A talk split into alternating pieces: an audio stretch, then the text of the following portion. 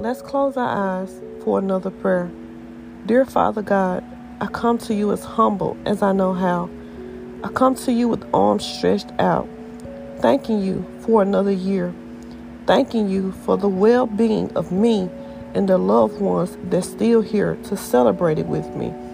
And for those that you've called home, I know they're in a better place with no worries or problems. When we were looking for answers, you gave us a bigger yes. So I thank you, Lord, and I thank you for not letting me settle for second best. I thank you for the love and the strength that you've placed on and in me. When I felt like giving up, you redirected me to a better place. When the devil tried to take me and attack me from your love and comfort, you never let him.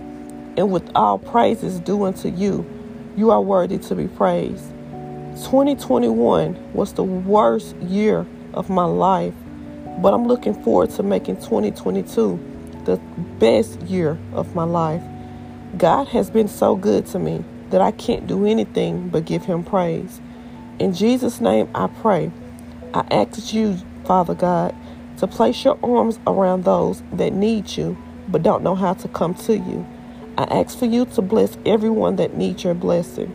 Heal the sick, heal the weak, direct them in the right path, Father God. And I ask that you please continue to watch over me and all of my loved ones. I pray and I pray that in your name, my Lord and Savior, is in the magnificent name I pray. Amen. Season 2 will be a great and interesting season. Please stay tuned for great acknowledging words, testimony sessions, and words of inspiration and hope. I hope you all enjoyed. Have a blessed and safe 2022.